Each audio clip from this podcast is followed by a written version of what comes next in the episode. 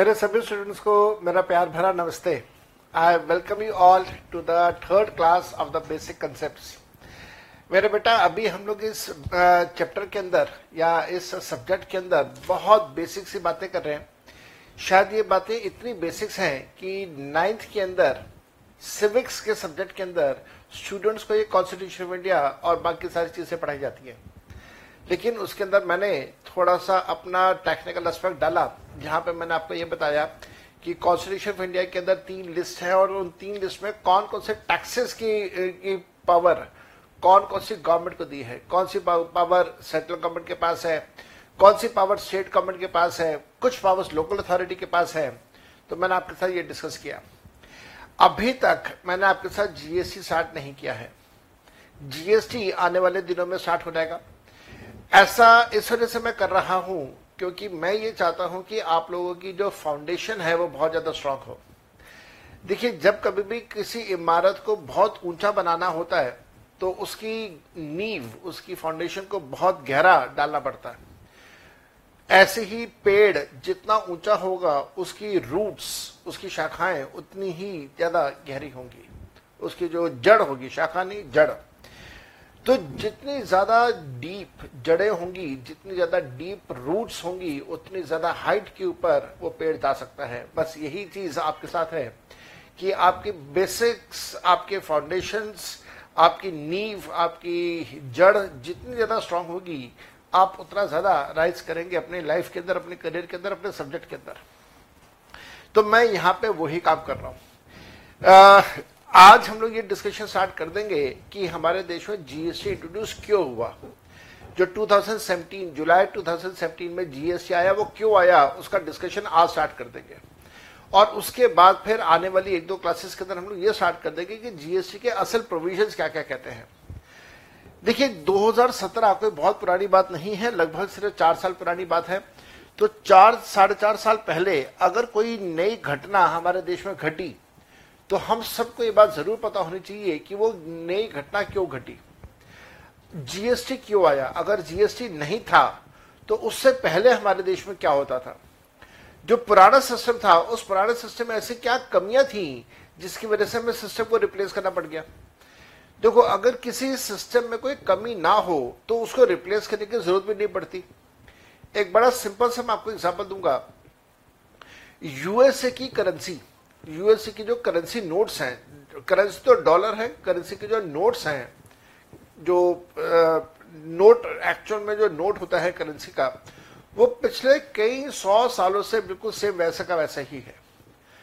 उस currency note के अंदर इतने सारे सिक्योरिटी फीचर हैं, इतना सब कुछ उसके अंदर उन्होंने इंक्लूड किया हुआ है कि जो शायद करेंसी नोट आज से 40 साल पहले 50 साल पहले था, वही करेंसी नोट आज भी इनका यूएसए का चल रहा है।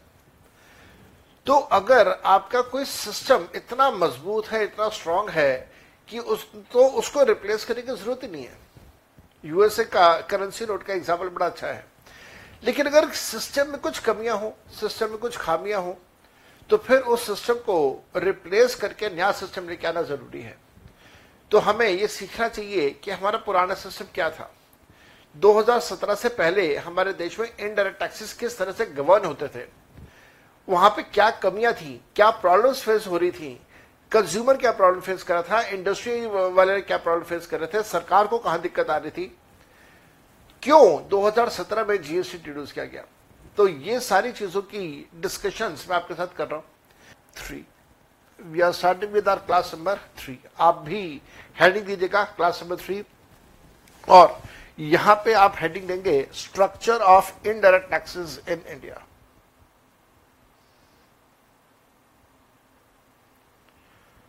structure of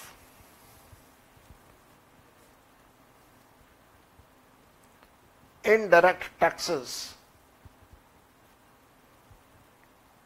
in India आजकल हमारे देश में किस तरह का स्ट्रक्चर एग्जिस्ट करता है, उसके बारे में हम लोग यहाँ पे बात कर रहे हैं। आजकल कैसा स्ट्रक्चर है? आज से पहले स्ट्रक्चर कैसा था? इसके बारे में हम लोग बात कर रहे हैं। आप लोग सब मेरे साथ साथ में लिखेगा मेरे साथ साथ में सारी चीज़ें लिखेंगे। The history of indirect taxes in India history of indirect taxes in India can be divided into, can be divided into three eras, या थ्री फेजेस आप जो सा वर्ड लिखना चाहे वो लिखिएगा, तीन इरास या तीन फेजेस तीन जमाना, इसको हिंदी में बोल सकते हैं, तीन जमाने हो गए। पहला जमाना क्या था? पहला जमाना था बिफोर जुलाई ऑफ़ 1986 जुलाई 86 से पहले हमारे देश में क्या होता था? उसके बाद दूसरा जमाना है between between July of 1986 and July of 2017 और तीसरा जमाना है सिंस फ़र्स्ट ऑफ़ जुलाई 2017 पहली जुलाई 2017 और उसके बाद से हमारे देश में क्या हो रहा है। ये सारी की सारी बातें सीखने के लिए हमें एक केस स्टडी करना होगा। हम केस स्टडी करते हैं। केस स्टडी के साथ आप ये सारी बातें बड़े अच्छे से सीख पाएँगे। तो मेरे साथ साथ में लिखेगा case study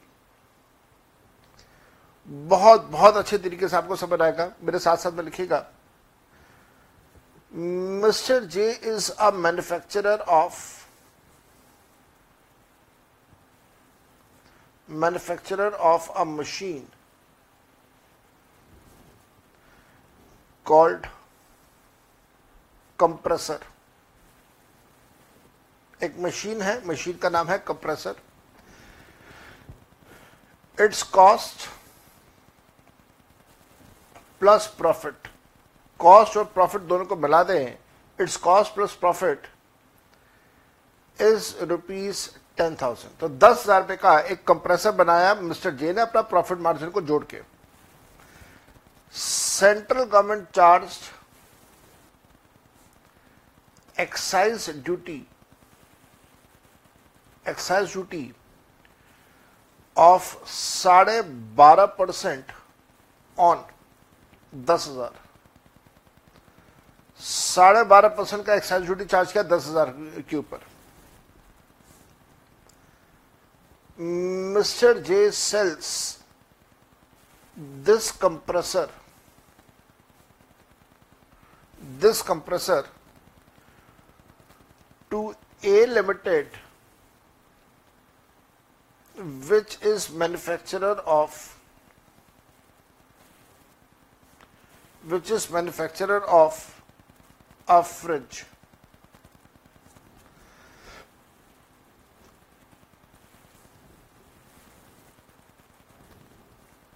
State government charges sales tax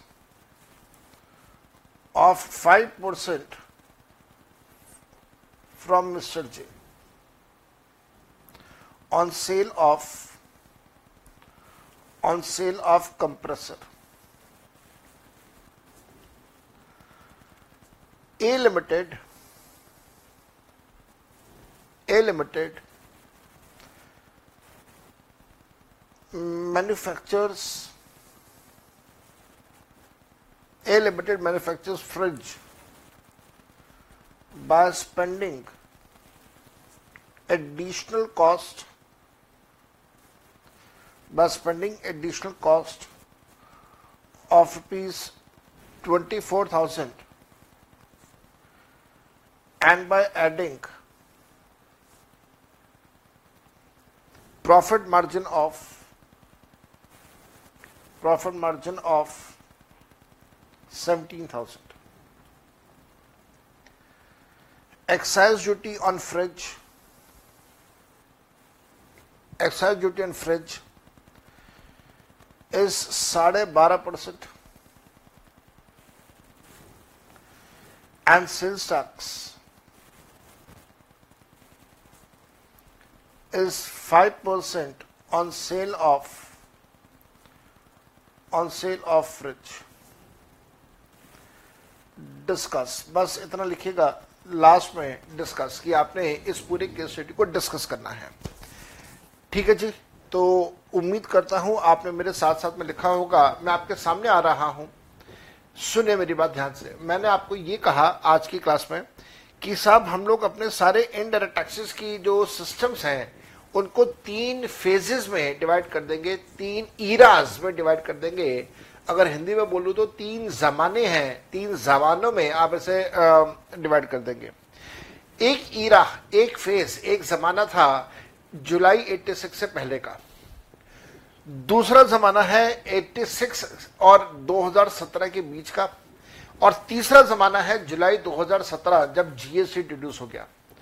तो ये जो केस स्टडी है, ये केस स्टडी आपकी बहुत बड़ी मदद करेगा ये सीखने के लिए कि हमें जुलाई 2017 से अपने पुराने सिस्टम को डिसकंटिन्यू करके जीएसटी क्यों नहीं इंट्रोड्यूस करना पड़ा। केस स्टडी कुछ ऐसी है, एक व्यक्ति है मिस्टर जे जो कि मैन्युफैक्चरर है एक मशीन का मशीन को हम लोग बोलते हैं कंप्रेसर आप सबको बता देता हूँ कंप्रेसर क्या होता है। आप लोगों को सबको पता है, आप सबके घर पे फ्रिज है एसी है। फ्रिज और एसी में एक ब्लैक कलर का सिलेंड्रिकल सी मशीन लगी होती है, छोटी सी। ब्लैक कलर की होती है सिलेंड्रिकल शेप में होती है, बहुत बड़ी मशीन नहीं है, छोटी सी मशीन होती है। ये जो मशीन है, इस मशीन का मेन रोल होता है फ्रिज को फ्रिज के अंदर का टेम्परेचर कंट्रोल करना, या अगर वो एयर कंडीशन में लगा हुआ है तो एयर कंडीशन में उसका काम है कि वो ठंडी हवा जनरेट करता है, और ठंडी हवा को फिर ब्लोअर के साथ वो एक पर्टिकुलर कमरे के अंदर थ्रो किया जाता है। तो जो टेम्परेचर कंट्रोल करने के लिए मेन मशीन इस्तेमाल होती है, उसे हम लोग बोलते हैं कंप्रेसर फ्रिज में भी लगती है एसी में भी लगती है, और बाकी जगहों पर भी। तो जे लिमिटेड ने एक कंप्रेसर बनाया। कंप्रेसर बनाने का खर्चा, उसका अपना प्रॉफिट, सब कुछ मिला के दस हज़ार रुपए है। अब क्योंकि उसने ये बनाया है, मैन्युफैक्चर करा है तो central government excise duty charge करेगी साढ़े बारह परसेंट के हिसाब से, दस हज़ार के ऊपर। उसके बाद मिस्टर जे ने इस कंप्रेसर को आगे बेचा। किसको बेचा? एक कंपनी है, ए लिमिटेड, उसको बेचा। ए लिमिटेड फ्रिज बनाने वाली एक कंपनी है। फ्रिज बनाने वाली एक कंपनी जो है, उसने जब ये कंप्रेसर दस हज़ार का खरीदा, उसके ऊपर चौबीस हज़ार रुपए का एडिशनल कॉस्ट है उसका कुछ खर्च हुआ फ्रिज बनाने के लिए। और साथ साथ में कुछ प्रॉफिट मार्जिन सत्रह हज़ार रुपए के आसपास का खर्च हुआ। मतलब उसने ऐड किया। जब फ्रिज बना तो फ्रिज के बनाने के ऊपर साढ़े बारह परसेंट की एक्साइज ड्यूटी सेंट्रल गवर्नमेंट ने फिर चार्ज करी। और फिर स्टेट गवर्नमेंट ने पाँच परसेंट का सेल्स टैक्स भी इसके ऊपर चार्ज किया है। तो मैंने आपको कहा कि साहब, आप इस केस स्टडी को डिस्कस करो। तो आइए, जरा इस केस स्टडी को हम लोग डिटेल में डिस्कस करते हैं। हम लोग यहाँ पे डिस्कशन कर रहे हैं मिस्टर जे के पॉइंट ऑफ़ व्यू से। ध्यान से कीजिएगा। We are starting the discussion from mister J point of view mister J mister J के लिए कॉस्ट प्लस प्रॉफिट दोनों मिला के टेन थाउज़ेंड रुपीज़ का है। कॉस्ट और प्रॉफिट दस हज़ार रुपए इसके ऊपर वो एक्साइज ड्यूटी इसके ऊपर वो एक्साइज ड्यूटी चार्ज करेगा साढ़े बारह परसेंट के हिसाब से। साढ़े बारह परसेंट के हिसाब से एक्साइज ड्यूटी साढ़े बारह परसेंट के हिसाब से एक्साइज ड्यूटी जो कि आता है बारह सौ पचास रुपए। कैलकुलेटर अपने हाथ में रखिए। कैलकुलेटर अपने हाथ में रखिए। देखिए, मेरे पास कैलकुलेटर है। मैं कैलकुलेटर के ऊपर कैलकुलेशन कर रहा हूँ। दस हज़ार का साढ़े बारह परसेंट मैंने निकाला, बारह सौ पचास रुपए आया। आप लोग भी कैलकुलेटर अपने हाथ में रखिए। कैलकुलेटर नहीं है तो क्लास को पॉज कर दीजिए। कैलकुलेटर लेके आइए। चलो, उम्मीद करता हूँ आप सबके पास कैलकुलेटर होगा। तो जब आप कैलकुलेशन करेंगे तो टोटल आ जाएगा ग्यारह हज़ार दो सौ पचास रुपए। इस ग्यारह हज़ार दो सौ पचास के ऊपर अब आपने लगाना है सेल्स टैक्स जिसका रेट होगा फाइव परसेंट तो ग्यारह हज़ार दो सौ पचास का पाँच परसेंट अगर मैं निकालूँगा तो ये राउंड ऑफ़ करने के बाद आता है five hundred and sixty three rupees तो जब एक्चुअल में बेचा जाएगा तो ये सेल प्राइस होगा सेल प्राइस होगा double one eight one three का। तो mister A compressor mister J A limited को कंप्रेसर बचेगा double one eight one three का। अब जरा ए लिमिटेड के पॉइंट से बात करते हैं। Latest discuss from the point of view of A limited A limited की पॉइंट से व्यू से बात करें तो what is cost of compressor what is the cost of compressor the cost of compressor is double one eight one three अब ये जो cost of compressor है, इसके अंदर इसकी कुछ एडिशनल कॉस्ट लगी है। इसके ऊपर एडिशनल कॉस्ट लगी है कितने की? चौबीस हज़ार की। इसका प्रॉफिट मार्जिन भी है। कितने का है प्रॉफिट मार्जिन प्रॉफिट मार्जिन है सत्रह हज़ार रुपए का। अगर हम लोग इसके कॉस्ट और प्रॉफिट को ऐड कर दें कॉस्ट में अगर हम लोग इसका प्रॉफिट मार्जिन ऐड कर दें तो ये टोटल आ जाता है five two eight one three एक बार मैं क्रॉस चेक कर लू। तो double one eight one three plus चौबीस हज़ार प्लस सत्रह हज़ार तो ये टोटल आता है बावन हज़ार आठ सौ तेरह। इस बावन हज़ार आठ सौ तेरह में सेंट्रल गवर्नमेंट का एक्साइज ड्यूटी चार्ज होगा साढ़े बारह परसेंट के हिसाब से। साढ़े बारह परसेंट का एक्साइज ड्यूटी लगाएँगे आप। साढ़े बारह परसेंट का एक्साइज ड्यूटी लगाया तो दैट विल गिव मी बावन आठ सौ तेरह का साढ़े बारह percent. Will give me double six zero two round off कर दिया मैंने। और डबल सिक्स ज़ीरो टू को अगर मैं ऐड कर दूँ तो ऐड करने के बाद ये अमाउंट आता है total five nine four one five इसके अंदर अब आप ऐड करेंगे सेल्स टैक्स जो कि दिया हुआ है पाँच परसेंट के हिसाब से। तो five nine four one five का पाँच परसेंट आपने सेल्स लगाया तो यह है two nine seven one round off करने के बाद। तो सेल प्राइस कितने का? सेल प्राइस कितने का?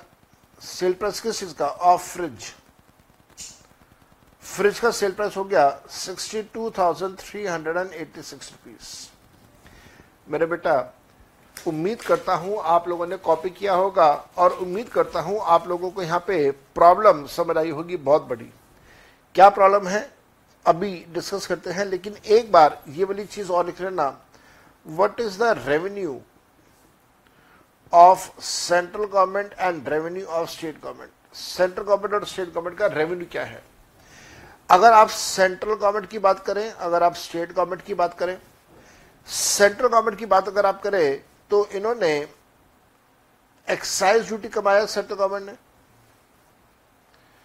और स्टेट गवर्नमेंट ने सेल्स टैक्स का पैसा कमाया। मिस्टर ए ने भी एक्साइज ड्यूटी दिया। मिस्टर ए नहीं है सॉरी मिस्टर जे है। मिस्टर जे ने भी दिया और ए लिबर्टी ने भी दिया। कितना कितना एक्साइज ड्यूटी दिया दोनों ने, जरा देखिएगा ध्यान से। जे ने एक्साइज ड्यूटी दिया है 1250 और उसने दिया है आपका एक्साइज ड्यूटी का पैसा छियासठ सौ दो। तो 1250 और छियासठ सौ दो। छियासठ सौ दो। तो दोनों को अगर हम लोग ऐड कर देते हैं तो ऐड करके आ जाता है अठहत्तर सौ बावन रुपए। इसी प्रकार से अगर स्टेट गवर्नमेंट की बात करें स्टेट गवर्नमेंट ने सेल्स टैक्स कितना कितना कमाया? 563 का सेल्स टैक्स जे से कमाया और टू नाइन सेवन वन दूसरे से कमाया। तो ये आ गया 563 and two nine seven one. अगर दोनों को आप ऐड कर दें, दोनों को ऐड कर दें two nine seven one plus five sixty three तो दोनों को ऐड करके अमाउंट आ गया three five, three four. Three five, three four. ठीक है जी? मैंने ऐड कर दिया। लेकिन अब अगर आप ध्यान से देखें तो यह, ये तो सारी की सारी कैलकुलेशन बहुत बहुत अजीब तरीके से हमारी सरकार ने करी। अब देखो इसमें अजीब क्या है। अजीब इसके अंदर यह है कि हमने एक्साइज ड्यूटी का पैसा ऐड किया और टोटल निकाला। और उस टोटल के ऊपर फिर हमने पाँच परसेंट का सेल्स टैक्स लगा दिया। तो क्या मैं इनडायरेक्टली ये बात बोल सकता हूँ कि ये जो फाइव सिक्सटी थ्री रुपीज़ का टैक्स है, ये 1250 की एक्साइज ड्यूटी के ऊपर भी लग गया? Answer is yes that means tax के ऊपर भी हमने टैक्स लगा दिया। सोचिए जरा आराम से, ठंडे दिमाग से कि टैक्स के ऊपर भी टैक्स लगा देना, ये कहाँ का कहाँ का ये इंसाफ है और कहाँ का ये सही तरीका है? लेकिन हमारे देश में ऐसा होता रहा, चलता रहा, हमारे देश में कितने सालों से चलता रहा, लेकिन कब तक चलता रहा? 86 तक चलता रहा। 86 के में हमारी सरकार को अक्कल आई कि भाई, ये जो तरीका है, ये गलत है, ऐसा नहीं होना चाहिए। तो 86 में बदलाव किया। लेकिन ध्यान रखिएगा, मैं जो अभी आपके साथ डिस्कस कर रहा हूँ, वो डिस्कस कर रहा हूँ कि जुलाई 86 से पहले क्या होता था। तो यहाँ पे अगर आप सोल्यूशन डाल दें अगर आप यहाँ पे ऊपर लिख दें, अगर आप यहाँ पे लिख दें treatment tax treatment before July 86 तो मेरे ख्याल से अगर आप ये लिख देते हैं तो काफ़ी अच्छा हो जाएगा। तो जुलाई 86 से पहले का टैक्स ट्रीटमेंट है, जो मैं अभी आपके साथ यहाँ पे डिस्कस कर रहा हूँ। तो 1250 का एक्साइज ड्यूटी उसको मिला के अमाउंट आया, उसके ऊपर हमने सेंसेक्स निकाला 563 का। तो टोटल आया हमारे पास double one eight one three अब ये जो double one eight one three है, जिसके अंदर ऑलरेडी दो तरह के टैक्सेस इंक्लूडेड हैं, उसको हमने फिर कॉस्ट का पार्ट माना। कॉस्ट के अंदर ऐड किया और कॉस्ट के अंदर ऐड करके आपने फिर उसके ऊपर एक्साइज ड्यूटी भी लगाया और सेल्स टैक्स भी लगाया। तो जो टैक्स का पैसा already double one eight one three में इंक्लूडेड है, शामिल है, उसके ऊपर आपने फिर एक्साइज ड्यूटी दोबारा लगा दिया टैक्स और उसके ऊपर सेल्स टैक्स के नाम का एक और टैक्स दोबारा लगा दिया आपने। दैट मीन्स टैक्स के ऊपर टैक्स और फिर उसके ऊपर फिर टैक्स और उसके ऊपर फिर टैक्स लग रहा है। तो टैक्स के ऊपर ही तीन बार और एक्स्ट्रा टैक्स लग गया। सोचो, क्या ये काम करने का तरीका ठीक है? शायद आप कह रहे होंगे नहीं सर ये काम करने का तरीका ठीक नहीं है। हालाँकि अगर आप देखें तो इससे सरकार का रेवेन्यू बहुत ज़्यादा है। पर सिर्फ़ सरकार क्या सिर्फ़ रेवेन्यू के लिए ही काम करती है? क्या इनके सोशल ऑब्लिगेशंस uh, और कुछ नहीं है? और मोर सो याद रखिएगा इनडायरेक्ट टैक्सेस के अंदर हमेशा सारा बर्डन जो है वो अल्टीमेट कंज्यूमर के ऊपर शिफ्ट होता है।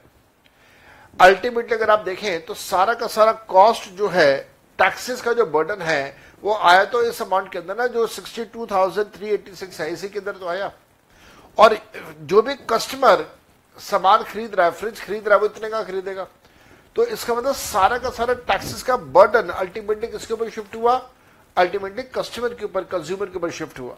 जो कि अमीर भी हो सकता है गरीब भी हो सकता है मिडिल क्लास फैमिली का भी हो सकता है आप जैसा मेरे जैसा। अब ध्यान से मेरे साथ साथ में लिखिएगा above solution to the study above solution to study has been done has been done keeping in mind situation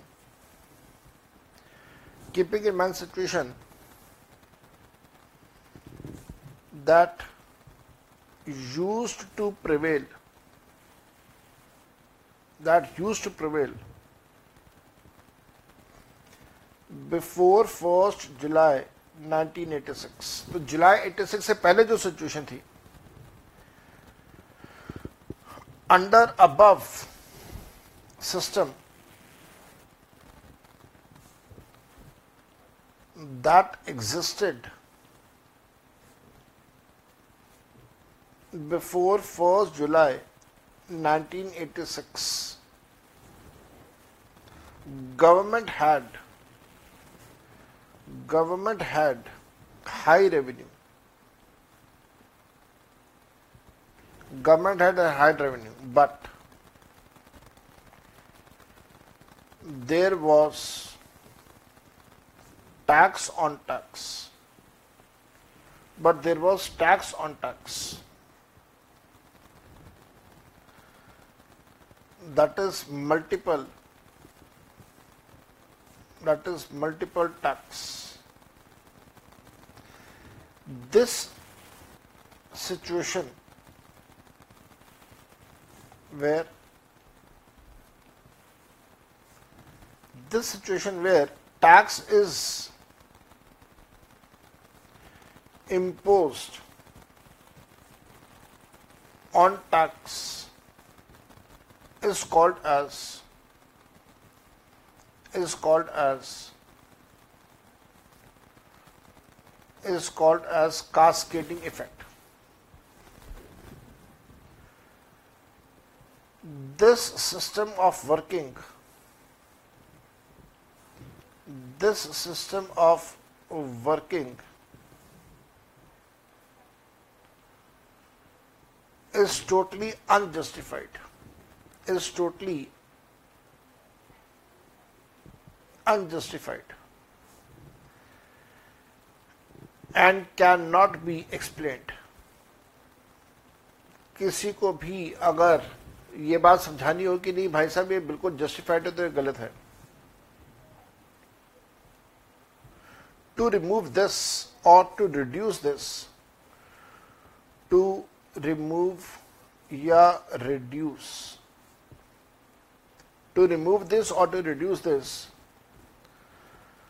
government adopted government adopted a new method government adopted a new method called VAT जिसका full form है value added tax system in 1986 and slowly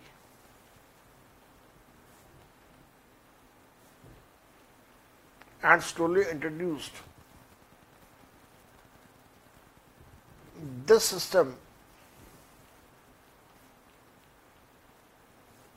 slowly introduced this system. First under first under excise duty.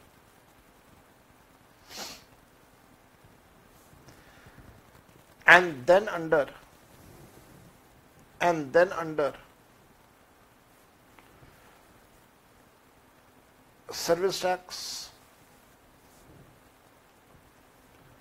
And then under local sales tax. लो मेरे बेटा तो मैंने आपको यहाँ पे पूरी की पूरी कथा समझा दी, सुना दी, दिखवा दी।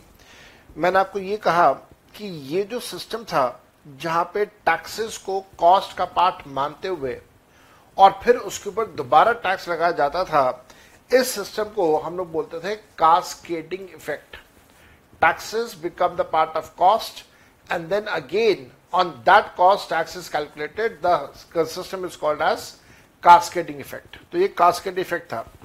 जुलाई 86 से पहले तो ये हो रहा था, लेकिन ये किसी भी लिहाज से जस्टिफाइड नहीं था। और अगर सरकार को भी कहा जाए कि भाई तुम्हारा रेवेन्यू तो चलो ठीक है, ज़्यादा है, लेकिन वो ज़्यादा तो गलत तरीके से है ना। सिस्टम तो गलत है तुम्हारे। तो ये सरकार के लिए भी इसको जस्टिफाई कर पाना बड़ा मुश्किल था कि वो जो ये काम कर रहे हैं, वो बिल्कुल ठीक कर रहे हैं। एक ये काम करने का तरीका कहीं से भी ठीक नहीं था। इस वजह से 1986 में सरकार की आँखें खुली और 1986 में कांग्रेस की सरकार ने, उस जमाने में कांग्रेस की सरकार ने नया सिस्टम इंट्रोड्यूस किया जिसका नाम है वैट। मेरे बेटा, वैट के बारे में आपको बता देता हूँ।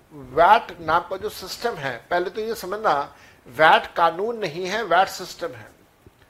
VAT is not a law, VAT is a system to govern the law.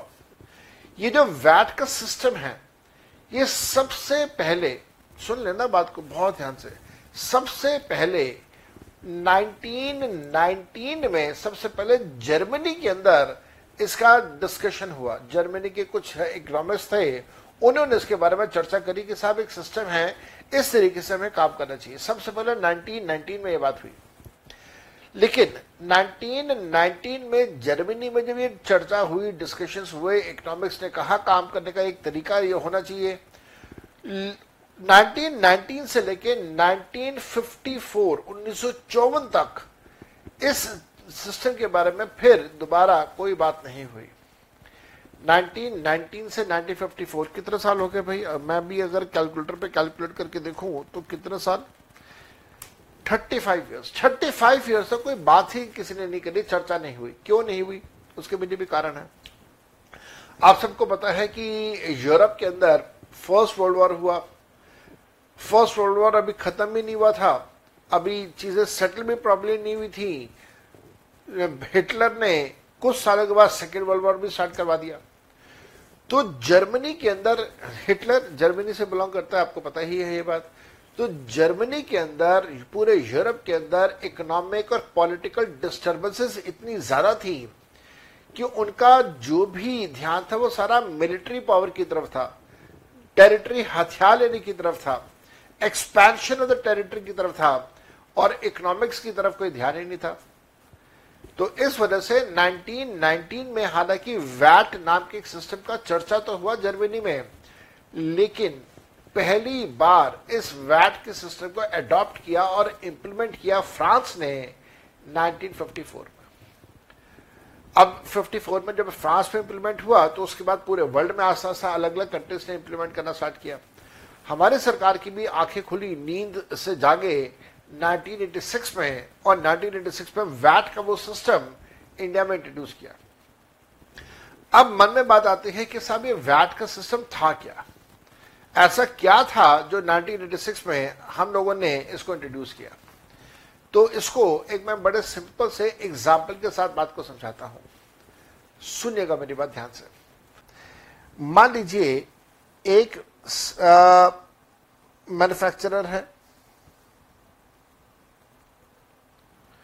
एक होलसेलर है, एक डिस्ट्रीब्यूटर है, और एक रिटेलर है, और फाइनली एक कस्टमर है। ठीक? तो मैन्युफैक्चरर होलसेलर डिस्ट्रीब्यूटर रिटेलर और कस्टमर मैंने पाँच लोगों के नाम यहाँ पे लिख दिए। मैन्युफैक्चरर होलसेलर को बेच रहा है सेल कर रहा है, और होलसेलर इस मैन्युफैक्चरर को सेल्स टैक्स दे रहा है। सेल्स टैक्स दे रहा है। मान लेते हैं सेल्स टैक्स दे रहा है सौ रुपए का। उसके बाद होलसेलर आगे डिस्ट्रीब्यूटर को बेच रहा है। तो डिस्ट्रीब्यूटर इस होलसेलर को सेल्स टैक्स देता है एक सौ बीस रुपए का। अच्छा अब मन में बात है सर 120 क्यों? याद रखना होलसेलर ने भी तो अपना प्रॉफिट जोड़ा होगा। होलसेलर ने भी तो अपने खर्चे जोड़े होंगे। तो जब खर्चा भी जोड़ेगा प्रॉफिट भी जोड़ेगा तो दाम बढ़ेगा। जब दाम बढ़ेगा सेल्स टैक्स का अमाउंट भी बढ़ जाएगा। उसके बाद इस डिस्ट्रीब्यूटर ने रिटेलर को बेचा सेल्स किया। रिटेलर ने डिस्ट्रीब्यूटर को 150 का सेल्स टैक्स दिया। और उसके बाद रिटेलर ने कस्टमर को बेचा और कस्टमर ने रिटेलर को 180 का सेल्स टैक्स दिया। ये सारी इमेजिनरी फिगर्स हैं 100, 120, 150, 180 अब जरा हम लोग बात करते हैं मैन्युफैक्चरर के पॉइंट ऑफ़ व्यू से। हम लोग यहाँ पे मैन्युफैक्चरर के पॉइंट ऑफ़ व्यू से बात करते हैं। मैन्युफैक्चरर का सेल्स टैक्स का अमाउंट है सौ रुपए जो इसने आगे सरकार को देना है।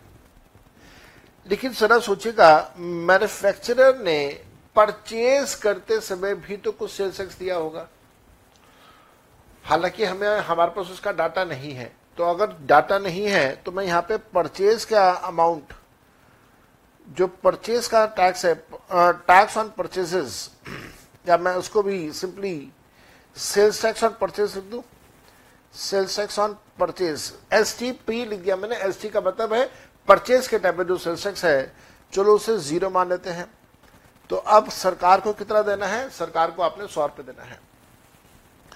मैं होलसेलर के पॉइंट ऑफ़ व्यू से बात करता हूँ। होलसेलर ने सरकार को 120 रुपए का पैसा देना है जो उसने डिस्ट्रीब्यूटर से लिया है। तो सेल्स टैक्स का पैसा ऑन सेल्स 120 रुपए का है, जो सरकार को देना है इसने। क्योंकि परचेजर जो डिस्ट्रीब्यूटर है उससे 120 रुपए लिया तो 120 रुपए आगे सरकार को दे रहा है।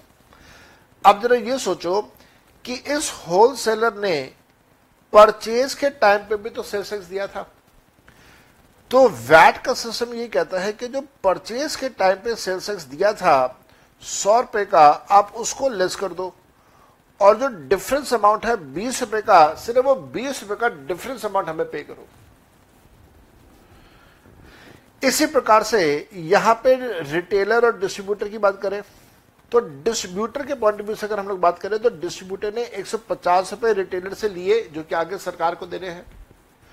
और साथ में इसने पैसा पे किया था 120 रुपए का होलसेलर को, वो लेस होगा तो बाकी का पैसा 30 रुपए का आगे सरकार को पे होगा। इसी प्रकार से, इसी प्रकार से अगर हम लोग देखें रिटेलर के पॉइंट ऑफ़ व्यू से रिटेलर 180 रुपए ले रहा है कस्टमर से।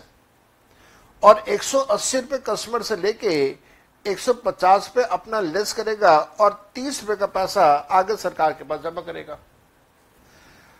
अगर आप बड़े अच्छे से ऑब्ज़र्व कर पाए तो सरकार को टोटल पैसा कितना मिलना चाहिए था? सरकार को टोटल पैसा 180 रुपए मिलना चाहिए था जो कस्टमर से चार्ज किया गया है। जो कस्टमर से चार्ज किया गया एक सौ अस्सी रुपए। और अगर आप देखें तो सरकार को एक सौ अस्सी रुपए मिल रहे हैं सौ प्लस बीस एक सौ बीस, प्लस तीस एक सौ पचास, प्लस तीस एक सौ अस्सी। तो सरकार को तो एक सौ अस्सी रुपए ही मिलना चाहिए था, एक सौ अस्सी रुपए ही मिल रहा है सरकार को। लेकिन अब जो टैक्स का पैसा है, जो एक सौ अस्सी रुपये है, वो थोड़ा थोड़ा थोड़ा थोड़ा करके पूरी चेन में डिस्ट्रीब्यूट हुआ। अब सेंसिल भी अगर आप देखिएगा, जो मैंने एग्ज़ाम्पल के साथ शुरुआत करी थी कि आपने सौ रुपए का पेन खरीदा, मेरे कहने पे खरीदा, और मैं सौ रुपए आपको वापस कर रहा हूँ। तो जब मैं सौ रुपए आपको वापस कर रहा हूँ तो आपकी कॉस्ट का वो पार्ट नहीं बनेगा सौ रुपए। आपके लिए कॉस्ट नहीं है वो। वही कंसेप्ट यहाँ पे यूज़ कीजिएगा। सरकार ने कहा कि परचेज के टाइम पे जो आपने टैक्स पे किया है सबने, उस टैक्स को मैं आपके सेल के टैक्स में से लेस कर दूँगा। तो परचेज के टाइम पे जो आप टैक्स पे कर रहे हैं, वो टैक्स सेल के टैक्स में से लेस कर दिया जाएगा और डिफरेंशियल अमाउंट आप सरकार को पे कर दो। अब जरा सोचिए कि अगर आपको पैसा वापस मिल रहा है, कौन सा पैसा वापस मिल रहा है? परचेज के टाइम पे जो आपने सेल्स दिया था, वो आपको वापस मिल गया। वापस कैसे मिल गया? भी आपकी ने गवर्नमेंट को एक सौ बीस रुपए देने थे गवर्नमेंट ने कहा भी सौ रुपए तुमने परचेज के टाइम में दिए थे, वो लेस कर लो, बाकी का मेरे को दे दो बीस रुपए। तो एक तरह से आपका पैसा तो आपको वापस मिल गया ना। तो यही कंसेप्ट है कि अगर आपका परचेज के ऊपर जो सेल्स टैक्स था, वो वापस आ रहा है तो क्या वो आपके कॉस्ट का पार्ट है? आंसर इज़ नो इसी वजह से जब हम लोग इस केस स्टडी के अंदर इस केस स्टडी के अंदर कैलकुलेशंस करेंगे। तो ध्यान रखिएगा कैलकुलेशन करते समय ये 1250 रुपए कॉस्ट का पार्ट नहीं बनेगा। इसी प्रकार से ये पाँच रुपए कॉस्ट का पार्ट नहीं बनेगा। किसकी कॉस्ट की बात कर रहे हैं? हम बात कर रहे हैं ए लिमिटेड की कॉस्ट की। ये तो ये तो जे की कैलकुलेशन है। जे के लिए कॉस्ट थोड़ी ना है। जे तो टैक्स ले रहा है और सरकार को देगा। कॉस्ट किसका है? बर्डन किसके ऊपर गया? ए लिमिटेड के ऊपर गया। बर्डन तो ए लिमिटेड का है। तो बर्डन ए लिमिटेड का है तो ए लिमिटेड के लिए वो कॉस्ट का पार्ट नहीं बनेगा।